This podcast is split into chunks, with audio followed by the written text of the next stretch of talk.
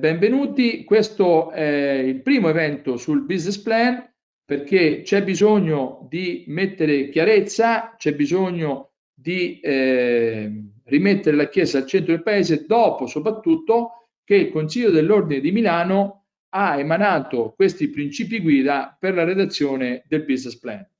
È una rivoluzione epocale perché per la prima volta un organismo autorevole, quale quello appunto il Consiglio dell'Ordine di Milano, un organismo soprattutto che rappresenta la prassi, la prassi contabile, la prassi dell'economia aziendale, comunque i professionisti d'impresa, mette nero su bianco che finalmente la comunicazione finanziaria dell'azienda non si basa più sul bilancio.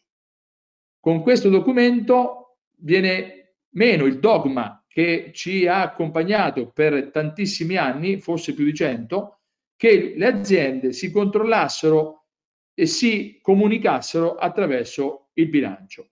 Questa cosa è, è stata ribadita appunto da, eh, dall'Ordine di Milano e ehm, è stata ribadita anche non solo da questo documento, che si basa su tre fondamentali documenti, che sono le linee guida dell'EBA, dell'European Banking Authority, che dal 16 giugno 2021 impongono alle banche di attribuire il merito creditizio, ascoltate bene, non più su ciò che è successo, non più sulle garanzie collaterali, ma su ciò che accadrà. Eh, L'EBA, nelle linee guida, che potete trovare sul sito linee guida EBA, che adesso i miei collaboratori posteranno, lineeguidaeba.it, che c'è tutto il materiale di cui vi parlerò oggi e tutto quanto su questo sito, è un sito che gestiamo noi del Netto Consulente Aziendale d'Italia. Eh, su questo sito appunto linee guida EVA ci sono tutti questi documenti e nelle linee guida EVA viene scritto che le banche dovranno monitorare e dare il merito creditizio guardando al futuro e non guardando al passato. Poi c'è il 2086 che eh, impone dal 16 marzo 2019, ancora molti colleghi si ostinano a sostenere che la riforma della crisi è ancora non entrata in vigore. Attenzione, la riforma della crisi che riguarda gli adeguati assetti, eh, la misurazione della continuità aziendale, quindi l'intercettamento degli indizi di crisi, quindi l'early warning, l'allerta precoce, è già in vigore da un anno e qualche mese. Ciò che non è in vigore è la parte che riguarda le aziende decotte. Okay? Quindi il 2086 impone alle aziende di avere un adeguato assetto al fine di intercettare gli indizi di crisi e di mantenere la continuità aziendale. Cioè anche il codice civile dice che gli amministratori, i revisori e i sindaci debbono misurare ciò che accadrà, non ciò che è accaduto. Ok? E ciò che accadrà non sta scritto nei bilanci. Nel bilancio, nella prospettiva economico-finanziaria, ci sono i risultati, c'è quello che già è successo. Le cose in azienda prima accadono e poi vanno sul bilancio. Oltretutto, si è capito finalmente che la prospettiva economico-finanziaria non è l'unica che, che, su, cui si basa, su cui si basa l'azienda, ma ci sono altri elementi come possono essere la soddisfazione del cliente, il clima aziendale, l'innovazione, eh, la, il livello di eh, eh, di decadimento del, del portafoglio prodotti, eh, immagini di contribuzione per addetto, sono tutti elementi che nel bilancio non ci sono scritti. Nel bilancio non ci sono scritti. E quindi va ricercato un modo di comunicare l'azienda, la comunicazione finanziaria che rappresenti fedelmente quello che sarà il futuro dell'azienda. Il passato ci ha insegnato nel 2007 le aziende edili presentavano dei business plan, dei budget che si basavano sulla proiezione dei dati passati in avanti. Siccome si è fatto soldi dal 2001 fino al 2007, si continueranno a fare soldi, per cui i nostri bilanci futuri saranno bilanci floridi. Peccato che le banche hanno concesso soldi a queste aziende e queste aziende poi nel 2011 sono tutte fallite. Quindi che il business plan sia basato e che racchiuda al suo interno dei budget, ne parleremo differenza fra budget e business plan, si riferisca al passato, o meglio, a numeri proiettati in avanti, ma che traggono la loro origine in una serie storica passata, questa è una cosa che deve finire. È stato un imbroglio, cari amici, colleghi. Diciamoci le cose come stanno. Noi ci siamo preoccupati di fare dei business plan che avevano al loro interno dei budget che avevano una sostenibilità finanziaria e quando non c'era alzavamo i ricavi. Ma questi ricavi come li faccio? Come riesco a conseguire quel livello di ricavi? Ecco, questo ehm, documento emanato dal Consiglio dell'Ordine di Milano appunto mette nero su bianco cosa, eh, cosa bisogna fare per redigere un business plan. Ed ecco eh, il mio, immodestamente mi sono preso questo compito di spiegare a voi come bisogna costruire il business plan del futuro, cioè il business plan che eh, caratterizzerà la comunicazione finanziaria perché le banche lo vorranno così, perché l'EBA gliel'ha imposto, perché eh, l'Ordine del Consiglio di Milano dice che si fa così perché il mondo fa così. Quindi, finiti i business plan fatti con i fogli Excel, fatti con proiezioni stocastiche, tradotto perché il Consiglio nazionale ha emanato un documento che grida vendetta sotto tantissimi punti di vista, soprattutto dal punto di vista scientifico, dove dice che bisogna prendere i dati passati e proiettarli in avanti in maniera stocastica, cioè in maniera causale.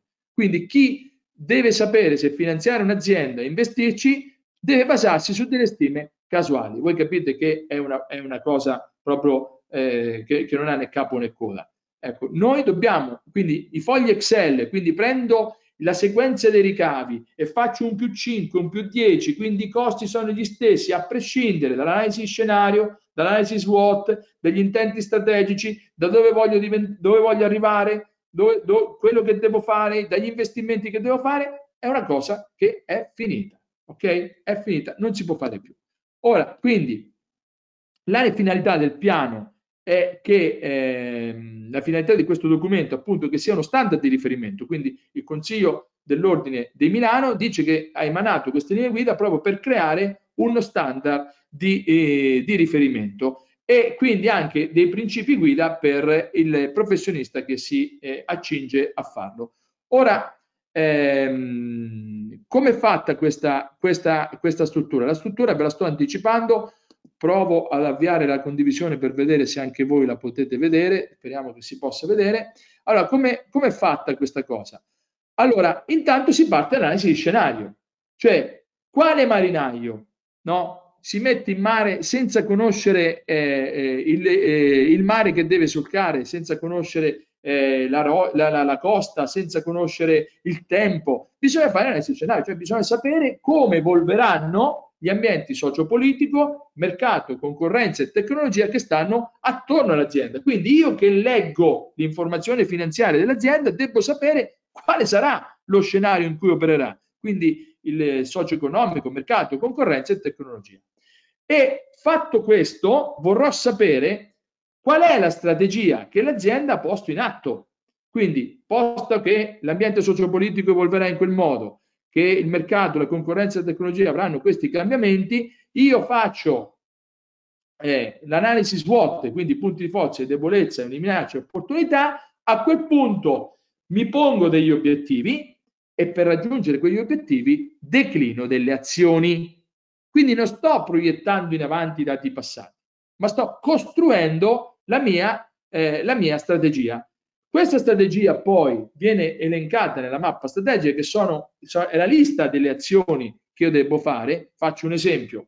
Voglio eh, aumentare le vendite, devo, devo suonare più campanelli. Per suonare più campanelli ho bisogno di più auto, ho bisogno di venditori, quindi metterò i costi per le, gli investimenti per l'acquisto delle auto, metterò i costi per i venditori, quindi dalla strategy formulation alla, alla redazione della mappa strategica passo alla quantificazione economico-finanziaria, quindi perché le azioni comportano il sostenimento di costi o comportano la, la, la costituzione di investimenti che a loro volta costi e investimenti devono essere opportunamente finanziati con le fonti di finanziamento. Ora, la quantificazione porta al budget. Il budget, che è appunto la quantificazione economico-finanziaria della strategia, è un documento che sta dentro al piano.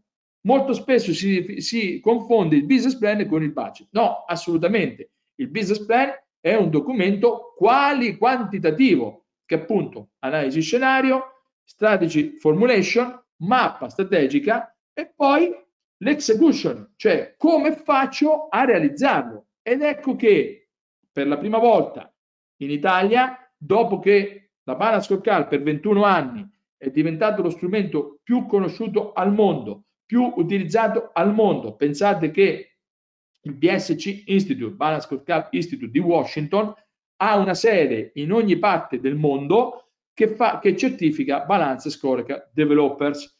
Ci sono studi che dimostrano che la forza dell'economia americana si basa sul fatto che è diffusissima nelle piccole e medie imprese, quindi anche quelle con pochi dipendenti, della Balance Scorecard e in Italia di Balance Scorecard in vent'anni ne ha parlato Alberto Bubbio, che è colui che ha tradotto i libri di Capra e Norton, perché la Balance Scorecard nasce nel 92 ad Harvard, e ne ho parlato io. E mh, non a caso io e Alberto Bubbio attualmente gestiamo alla LUIC Business School di Castellanza, che come sapete da due anni è l'università migliore in Italia dal punto di vista delle università di economia, gestiamo il primo corso in Italia per la certificazione di Balance Scorecard Developers, cioè certifichiamo professionisti capaci di implementare in azienda Balance Scorecard e voi capirete che se l'EBA prevede l'utilizzo di, di eh, business plan per attribuire, per attribuire meriti creditizi e monitorare i meriti creditizi eh, basati sul looking forward approach, cioè sul guardare avanti e non guardare al futuro, è in dottrina l'unico strumento che guarda in avanti è la balance scorecard. Se le linee guida del Consiglio dell'Ordine di Milano dice che per fare un business plan bisogna fare la balance scorecard, se il 2086 dice che per avere un adeguato assetto tu devi monitorare la continuità aziendale e l'unico strumento capace di farlo è la balance scorecard, voi capite che c'è bisogno eh, anche di formare delle persone e di anche di certificare le loro qualità. Questa cosa la facciamo appunto a Castellanza. Se volete informazioni su questa cosa, il sito di riferimento è www.bscitaly.it e adesso i miei collaboratori bscitaly.it, i miei collaboratori vi posteranno anche le informative per poter partecipare a questo corso. Su BSC Italy c'è l'albo degli sviluppatori di Balance Scorecard. Eh, per accedere a questo corso universitario che fa che eh, rimpingua anche il curriculum, non occorre la laurea, eh, alla fine c'è un master degree, quindi c'è proprio un, una certificazione universitaria. Se volete approfondire la, la, conoscenza, andate su questo qui che ha postato adesso il mio collaboratore e l'albo degli sviluppatori Balance Card è su BSC Italy. Ora, la Balance eh, cosa fa anche? Permette anche il controllo di quello che si sta facendo, perché se io devo suonare i campanelli, poi non basta, perché attenzione, sia le linee guida dell'EVA, ma anche queste dell'Ordine di Milano, dicono che va bene fare un business plan, ma la scrittura del business plan è niente senza il controllo. Quanti di voi stanno asseverando i piani? Perché il business plan sostanzialmente è un piano, quindi chi fa l'asseverazione dei piani 67, del concordato preventivo, del 182 bis, eccetera, eccetera, non, eh, si deve porre il problema di intanto che il piano va fatto in questa, in questa modalità che vi sto facendo vedere io, ma soprattutto si deve porre il problema di monitorare che il piano stia andando nella direzione voluta dal, eh, elencata nel piano, perché è inutile dire che il piano è fattibile e poi tu non lo monitorizzi e lo lasci a se stesso, perché poi monitor- il monitoraggio consente anche di rimettere le cose al loro posto. Ok? Ecco, eh, nelle, in questa nel documento, la cosa più importante è che nel documento dell'Ordine eh, di Milano eh, viene messo al centro del processo di azione del BSP la balance scoccata. Vengono anche elencati altri, per esempio il business model Canvas. Canvas. Molti eh, confondono il business model con eh, la balance. Allora, il business model è disegnare il modello di business. La balance è uno strumento che disegna il modulo di business, disegna il business model dell'azienda, dice quali sono le azioni per poterlo attuare e controlla che venga fatto.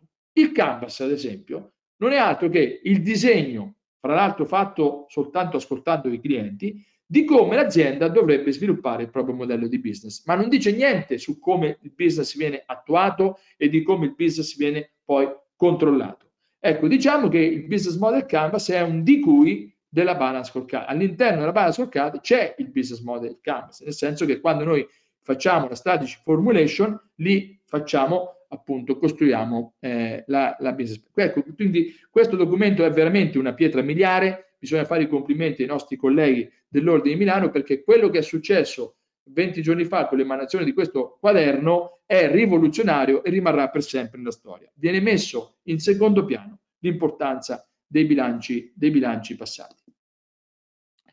Ecco, cos'è il business plan? Il business plan è la descrizione quali quantitativa, attenzione, quali quantitativa. Quindi io devo dire in che scenario, qual è il posizionamento strategico, quali sono i punti di forza, debolezza, minaccia, opportunità, quali sono gli obiettivi, qual è la mappa, quali sono i KPI che devo indicare per arrivare a quel punto. Tenuto conto dello scenario di riferimento per passare dall'attuale posizionamento strategico a un posizionamento strategico desiderato. Voi capite che un foglio Excel questa cosa non può farla. Non può farlo un foglio Excel. Come fai a descrivere il passaggio da uno scenario all'altro? No? E il passaggio da uno scenario all'altro non è possibile farlo proiettando i numeri vecchi in avanti, ma tu devi prendere un foglio bianco e scrivere lì le azioni che devi fare quantificate in costi, in investimenti, in ricavi e in fonti di finanziamento. Ricavi, costi, impieghi e fonti di finanziamento che non hanno nessuna attinenza con quello che, che già hai fatto in precedenza, quindi non è possibile proiettare in avanti i dati vecchi. E poi parte fondamentale, vedete, in, e di come intende monitorare i fattori che lo consentiranno. Quindi non c'è soltanto la redazione del business plan, ma c'è anche il monitoraggio, cosa molto molto molto importante. Oh. I punti di riferimento sono appunto l'ISA 570 che parla di adeguati assetti, i principi dell'European Banking Authority e l'articolo 2086, come avevo detto. Quindi eh, è un approccio looking forward, tutti questi tre indizi, l'ISA 570, i principi EBA, eh, l'articolo 2086, sono tutti approcci looking forward, cioè che misurano la continuità aziendale, che non è quella dei principi OIC dei 12 mesi. Vedete, in economia aziendale 12 mesi, in patologia aziendale, 12 mesi sono un battito di ciglia. Il going concern a cui si deve fare riferimento, quindi la visione di lungo periodo, la misurazione di lungo periodo della continuità aziendale del going concern, è riferita ad un arco temporale ragionevole, tre anni, quattro anni, cinque anni, que- perché io che devo trarre informazioni sull'azienda non mi può andare bene un giudizio che va da qui a sei mesi, come per esempio ha fatto il Consiglio nazionale stabilendo che il DSCR a sei mesi sia, sia appunto un indicatore di continuità aziendale, cioè sei mesi sono nulla, sono una bazzecola, ok? Ecco, poi eh, verificare le ipotesi, perché quando voi mettete dei numeri, i numeri sono le, eh, la, la concretizzazione delle ipotesi fatte e delle azioni che tu porrai in essere in base a quell'ipotesi. Eh, creare piani alternativi, quindi facendo degli scenari alternativi. Io crea, creo uno scenario, ma eh, probabilmente quello scenario in qualche modo cambierà. E quindi cosa accadrà se, se lo scenario cambia? Questo poi nel, nel, sempre nel documento, a pagina 53, viene eh, elencato quali deve essere, quale deve essere appunto la pratica di affidamento, cioè viene fatto proprio un business plan da presentare in banca. Come vedete ci sono posto al centro, viene posto il 2086. Viene, viene posto al centro eh, gli indicatori di allerta che definiti come AWI, non sono gli allerta di cui è l'articolo 13 del, del, del, codice della crisi che ancora non è entrato in vigore. Qui indicatori di allerta sono gli indizi di crisi, sono i fattori primari di crisi. Quando la crisi va in bilancio e quindi si dimostra dal capitale netto negativo o dal DSCR inferiore a 1 o da un indice di disponibilità minore a 1, è perché la crisi già c'era da tempo. E quindi un business plan non deve limitarsi a constatare che sta morendo, ma deve indicare come si possa capire che l'azienda sta iniziando ad andare in crisi. Ora, le aziende vanno in crisi per un solo motivo, per l'incapacità di evolversi. I fattori ambientali esterni eh, attorno all'azienda sono eh, sociopolitico, mercato, concorrenza e tecnologia, vanno, vanno eh, dove vogliono, ma all'interno dell'azienda c'è l'impresa e l'impresa spesso perde la capacità di andare dietro a questi fattori, a questi, quindi non so, arriva un concorrente nuovo, che me ne frega a me se arriva un concorrente nuovo, io rimango come ero prima, ok? Eh, cambiano, non so, i, i clienti vanno al produttore, quindi saltano il commerciante, ma sì, ma tanto è un negozio, non me ne frega niente dell'e-commerce. Ecco, voi capite che quando eh, succede che l'azienda non riesce a seguire i mutamenti degli ambienti esterni, inevitabilmente nasce la crisi, nasce l'inefficienza. Quindi l'allerta, gli early warning indicator non vanno messi sul bilancio, ma vanno messi appunto sui fattori primari di crisi, esattamente come fa la balance scorecard cioè deve monitorare la formazione, l'innovazione e il clima aziendale. Quindi quando parlo qui di eh, early warning indicator, non parliamo appunto del, degli indicatori che sono stati inseriti nell'articolo 13 del, della, che non sono ancora in vigore, ma parliamo proprio di quegli fattori primari di crisi che vengono prima che la crisi si, eh, si verifichi. E quindi c'è la valutazione del looking forward information e quindi la misurazione della continuità aziendale. Capite che questo è completamente diverso da quello che si fa oggi. Intanto oggi non è stato capito un cavolo su come funziona la riforma della crisi, perché si, si scambia l'allerta del 2086, quindi sulla continuità aziendale, sull'early warning, con l'allerta dell'articolo 13 che è il fumus decotionis, che, de, che delimita quando l'imprenditore, da quando meglio l'imprenditore deve andare all'OCRI e non deve far passare tre mesi. Non c'entra assolutamente niente. Il codice della crisi, la parte della decozione, non è ancora in vigore, ma il 2086, cari colleghi, è in vigore dal 16 marzo 2019. Ecco, questo è l'approccio che, eh, che viene proposto sia dall'EBA e che viene proposto anche dalla, eh, dal Consiglio dell'Ordine dei Commercialisti di Milano. Cosa come bisogna gestire l'azienda e come bisogna scrivere la gestione aziendale. La prima cosa è l'analisi di scenario.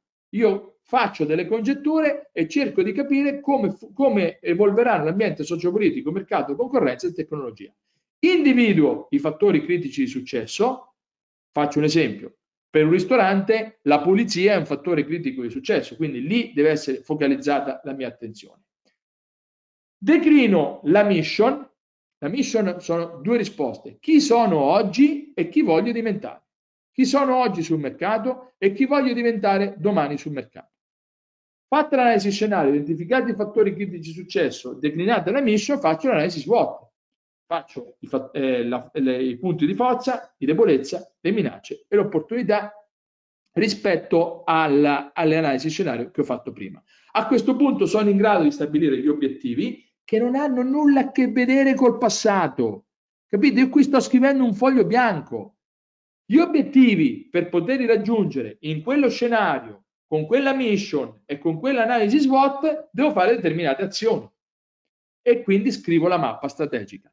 La valorizzazione delle azioni in costi, ricavi, eh, in eh, impieghi e fonti mi dà il budget. Il budget viene scritto, viene messo all'interno del piano insieme alla descrizione qualitativa. Questo è l'approccio corretto, ma non basta perché o dobbiamo fare anche il monitoraggio. E allora appoggiamo sotto alla mappa strategica eh, la, la scorecard, quindi la bala scorecard, quindi i KPI che permettono di controllare che tutto quello che noi ci siamo messi, ci siamo detti nella mappa strategica, cioè che le azioni che servono per raggiungere gli intenti strategici, effettivamente noi li stiamo conseguendo e metto dei KPI, metto degli allarmi. Per esempio, se l'obiettivo è quello di aumentare le vendite e per aumentare le vendite devo aumentare il numero di campanelli suonati, metto un KPI numero di campanelli suonati, ipotesi 30 al giorno. Ne suono 35, perfetto, monitoraggio positivo e quindi l'azienda sono sicuro che sta andando verso il going concern. L'azienda è sana, l'azienda produrrà utili, capite? Se invece ne suono 22, quindi ne ho suonati 8 di meno, c'è un monitoraggio negativo e quindi che cosa è successo? Si è rotta la macchina, perfetto, domani ne fate di più. Ma se tutti i giorni vedo che il monitoraggio è negativo, significa che l'intervento correttivo non ha avuto successo e quindi vado a modificare la mappa. e modificando la mappa vado a rimodificare il piano. Voi capite che in questo modo il piano è veritiero, è fedele, non solo mi descrive cosa devo fare io, ma è pronto anche per essere monitorato. E voi capite anche in termini di responsabilità nell'asseverazione dei piani cosa comporta questo. Cioè l'asseveratore non abbandona il piano, ma lo segue, lo monitora ed interviene perché ha il potere di intervenire. Quando magari le ipotesi che ha fatto non ci sono verificate, ma quando molto più spesso quello che si dovrebbe fare in azienda non si fa. E quindi non è che il piano era sbagliato, è che quello che è stato detto di fare nel piano non è stato fatto e i KPI mettono a repentare. Ora, questo approccio che vedete in alto si chiama approccio looking forward, che è esattamente l'approccio della balance scorecard di Kaplan e Norton, con cui nolenti o volenti, vi piaccia o non vi piaccia, da oggi in poi dovete iniziare a fare i conti. Noi, eh, partner del network consulente aziendale d'Italia, eh, che siamo svariate centinaia, utilizziamo per questa cosa il cruscotto di controllo, che è l'unico software cloud basato sulla balance scorecard di Capra e Norton, capace di misurare la continuità aziendale, capace di eh, soddisfare il 2086, capace di, eh, di garantire il going concern.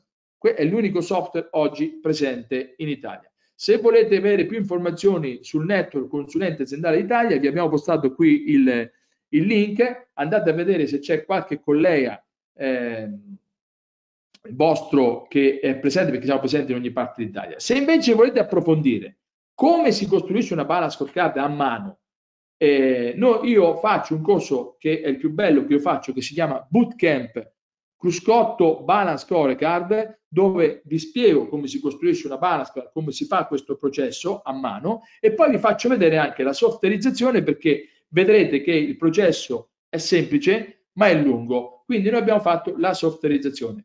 Eh, se andate sul, ehm, sul sito cruscottodicontrollo.it, che adesso i miei collaboratori posteranno, potete trovare le date del, dei bootcamp. Eh, anzi, chiedo ai miei collaboratori di mettere le prossime date e se questa presentazione che vi sto facendo io del business, business plan vi piace, sappiate che il migliore corso che io faccio, il più bello, il più accattivante, il più coinvolgente, quello che nessun professionista si vuole perdere, è il bootcamp sulla, eh, appunto sulla balance scorecard che tra poco vi posteranno, eh, vi posteranno qui sulla, sulla chat.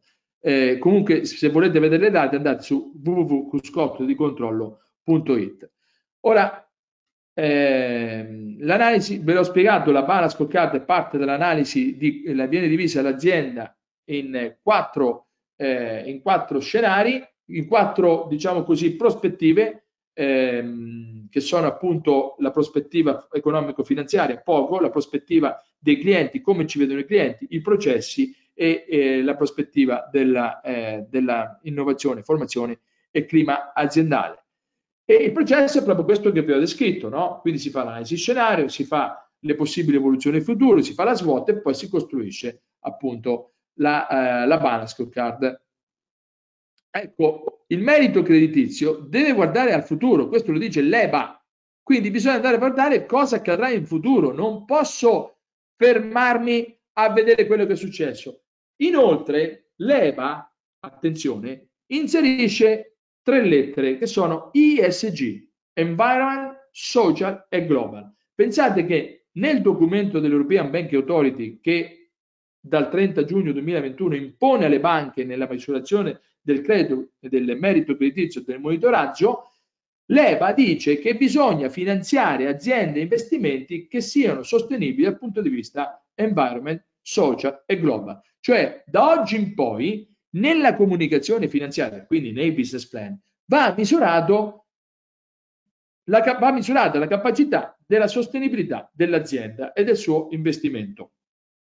Nel pacchetto, nella suite del cruscotto di controllo, noi abbiamo anche degli indicatori environment, social e global, quindi dell'inquinamento, quindi del codice etico, quindi della parità di genere, quindi del rating di legalità, quindi della presenza di 231, quindi quanto l'azienda ha un business sostenibile e abbiamo fatto proprio un rating ISG.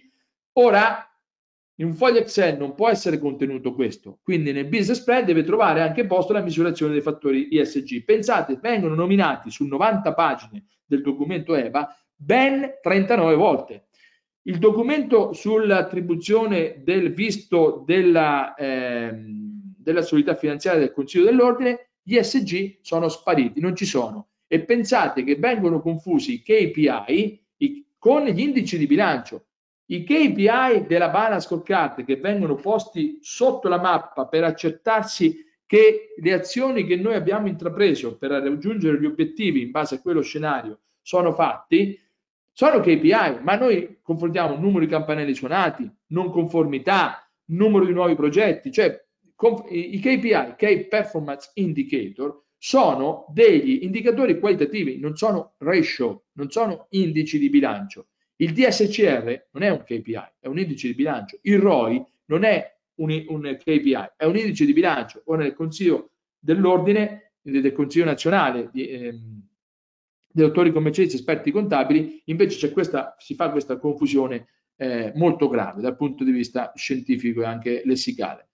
La Balance Scorecard è uno strumento che racchiude all'interno tutto quanto questo, quindi non solo descrive quale sarà il percorso che l'azienda vuole compiere per arrivare al, eh, al posizionamento strategico desiderato partendo da quello attuale, ma allo stesso tempo permette di monitorare che ciò che sta facendo va nella direzione giusta e permette anche di contemperare quello che l'EBA definisce eventi idiosincratici, cioè quegli eventi che non sono previsti e che troppo in maniera semplicistica nei business plan vengono fatti con gli stress test che non sono eventi idiosincratici, perché l'evento idiosincratico è un cambiamento del mercato, un cambiamento nella concorrenza, nella tecnologia e quindi comporta una variazione. Invece noi nelle, negli stress test che si fanno sui business plan attuali sono soltanto quantitativi, cioè si dice il piano si sostiene se il fatturato non cala del alcune volte si fa lo, eh, il metodo Monte Carlo, ma capite che se io devo prevedere che il piano, è, è, che l'azienda quindi è pronta anche a sostenere degli eventi non previsti, cioè idiosincratici, devo vedere quali sono, quali possono essere, facendo un'analisi scenario e andarli proprio a quantificare e a metterli, a metterli nel piano. Che cosa accade? Che appunto, come vi dicevo prima, l'azienda è racchiusa all'interno di questi ambienti sociopolitico, mercato, concorrenza e tecnologia. L'azienda all'interno ha un imperatore che è l'imprenditore che può fare come vuole, ma questi ambienti vanno dove vogliono, quindi l'imprenditore non può, non può dire che eh, nel suo locale eh, eh possono entrare cani, perché i clienti vogliono che, al suo interno, che vogliono portare il cane all'interno della propria, del, del ristorante. Quindi non, eh, non, ti puoi opporre se arriva un nuovo concorrente che mette, si mette a regalare ciò che tu oggi fai pagare. Non ti puoi opporre sul fatto che ci sia una nuova tecnologia. Non ti puoi opporre che magari i tuoi clienti comprano su internet.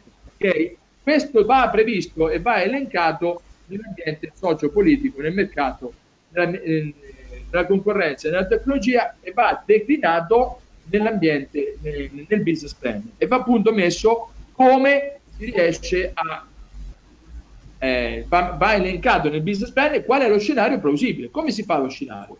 Lo scenario si fa in questo modo: si prendono i business plan. Eh, chiedo ai miei collaboratori di chiudere i microfoni di chi è aperto, quindi eh, tutti eh, invito coloro che hanno il microfono aperto a, a, tenerlo chiuso perché vedo che c'è qualcuno che ha il microfono aperto per favore. Eh, chiedo ad Alessandro di, chiudere, di far chiudere il microfono. Per favore chiudete il microfono. Per qualcuno che ha il microfono aperto ecco perfetto dicevo questi, eh, questa analisi di scenario va fatta intanto chi è che la fa bisogna creare l'execution team, cioè più persone possibili che partecipano alle decisioni aziendali. Ok? E si dice, secondo voi, quali saranno i, i, i possibili mutamenti socio-economici?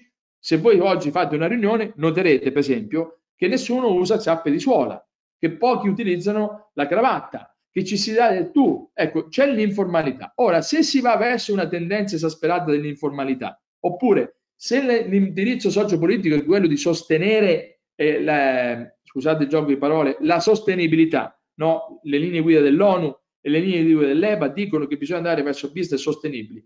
Come impatterà questa sostenibilità nelle scelte di mercato? Il mercato può avere la reazione X e la reazione Y. Se il mercato è la reazione X, la concorrenza potrebbe avere una reazione A o potrebbe avere una reazione B. E, e, oppure potrebbe avere eh, una reazione eh, C e D alla reazione Y del mercato e la concorrenza avrà un altro sviluppo. Vedete, qui ho fatto io quattro scenari diversi.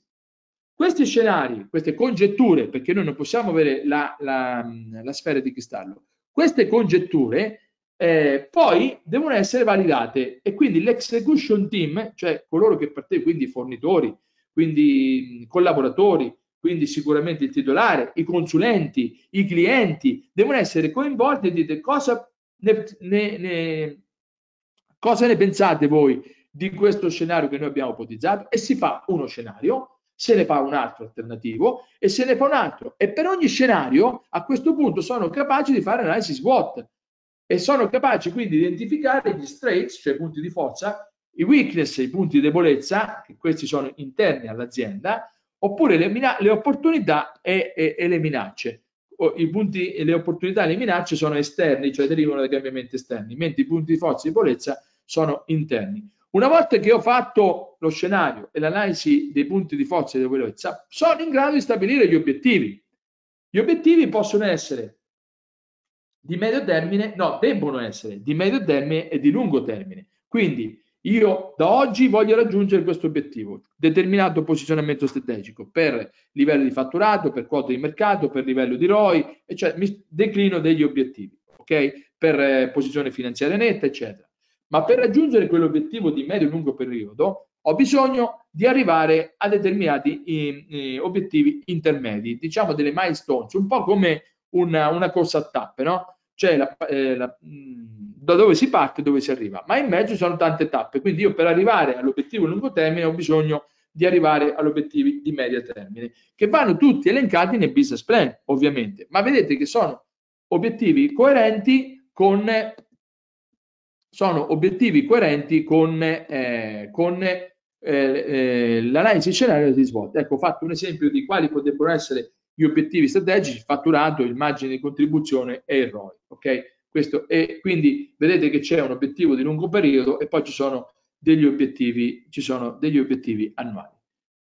Fatti gli obiettivi, quindi fatta l'analisi scenario, fatta l'analisi SWOT, determinati obiettivi, come faccio ad aumentare il ROI? Questo caso è descritto eh, nelle linee guida dell'Ordine dei commercialisti e esperti contabili di Milano alla pagina 33. Ha partecipato alla redazione di questo documento il professor amico eh, Alberto Bubbio, con cui, ripeto, stiamo facendo a Castellanzi il corso per la eh, certificazione di Balance Scorecard Developer, che ha fatto questo esempio. Questa è la mappa strategica di un catering per eh, eventi fieristici e quindi questo catering per poter aumentare il ROI deve puntare sulla notorietà del marchio e sulla tempestività del servizio. Vedete queste aree a sinistra, eh, quindi sono il finanziario, il cliente, i processi, l'apprendimento e la crescita, sono eh, le prospettive della balance scorecard. Quindi per poter fare ROI devo aumentare i ricavi e devo eh, avere i giusti costi operativi perché i costi li devo contenere sì, ma attenzione, sono anche quelli che mi danno dei vantaggi competitivi, quindi il costo va ridotto ma va anche sostenuto, perché se non sostieni il costo non hai vantaggio competitivo. Come facciamo ad aumentare i ricavi? E aumentare i ricavi non solo a livello quantitativo, ma anche a livello di margine, quindi aumentare il differenziale fra il costo eh, caratteristico e, e, anche il livello eh, del ricavo. Devo, devo puntare sulla notorietà del, marco, del marchio e devo puntare sulla tempestività del servizio. Due intenti strategici. Due... Come faccio a, ad aumentare la notorietà del marchio? Intanto diversificandomi con nuovi prodotti e, e, e puntando sulla pubblicità. Invece sulla tempestività del servizio devo migliorare la logistica e devo avere una eccellente eh, gestione dei resi. Ok? Quindi i nuovi prodotti, come vedete, impattano sulla gestione dei resi. È fondamentale che l'azienda si doti di un sistema informatico che gestisca la, la logistica e la, gestione, eh, e la gestione dei resi. E voi capite che attorno a questo, adesso per poter realizzare questo, noi decliniamo delle azioni. Quindi devo comprare per la logistica, per esempio, non so, per la gestione dei resi, devo comprare, devo, devo far conto su dei magazzini, eh, su, devo, sulla logistica eh, devo, avere, devo contare su dei fornitori, eccetera, eccetera, eccetera. Quindi andrò a elencare le azioni, queste azioni comporteranno il sostenimento di costi, comporteranno il dover fare degli investimenti, quindi comporteranno un determinato fabbisogno finanziario. Ecco che quindi io quantificando i costi, quantificando gli investimenti e il fabbisogno finanziario sto facendo il budget. Ma il budget che sto facendo in questo momento, guardando questa mappa strategica, non è una proiezione del passato in avanti ma esattamente la quantificazione di quello che io devo fare per raggiungere il risultato che ho stabilito, considerato una certa analisi futura di scenario, quindi non gli scenari passati, ma quelli che verranno, considerata l'analisi di punti di forza e debolezza rispetto allo scenario futuro e considerato le, la mappa strategica che ho fatto in precedenza. Questo è un approccio che viene consigliato, che è un approccio che viene utilizzato in tutto il mondo, ripeto, che è stato imposto alle banche dall'EBA, dalle linee guida dell'EBA dal eh, 30 settembre 2021 e che finalmente, dopo decenni di, pre, di prevalenza del bilancio, eh, quindi che, di, di, di, di talebanismo, di bilancio centrismo, finalmente si è capito che bisogna dare spazio al futuro, quindi al looking forward, guardare avanti, alla misurazione del going concern, all'early warning eh, indicator, cioè all'attenzione sui fattori primari di crisi, quindi eh, soddisfazione del cliente, clima aziendale, portafoglio prodotti che sia sempre variegato, fa prodotti che sono fase di emissione, espansione, maturità e decadimento, che ci sia un margine di contribuzione per addetto adeguato, che ci sia un livello di formazione adeguato, che ci sia un eh, livello di, di innovazione adeguato. Perché la formazione, l'innovazione, il clima aziendale, la soddisfazione del cliente sono i fattori che, eh, che fanno sì che l'azienda prosperi. E sono i fattori che qualora mancano fanno sì che l'azienda non riesca ad evolvere, cioè non riesca a seguire l'evoluzione degli ambienti esterni. E quindi gli ambienti esterni vanno da una parte e l'azienda va da un'altra. Questa che vedete è la bana scoccata, un po' come, ehm, come l'hanno disegnata Capron e Norton, quindi c'è la prospettiva finanziaria, la prospettiva dei clienti, ci sono i processi interni e eh,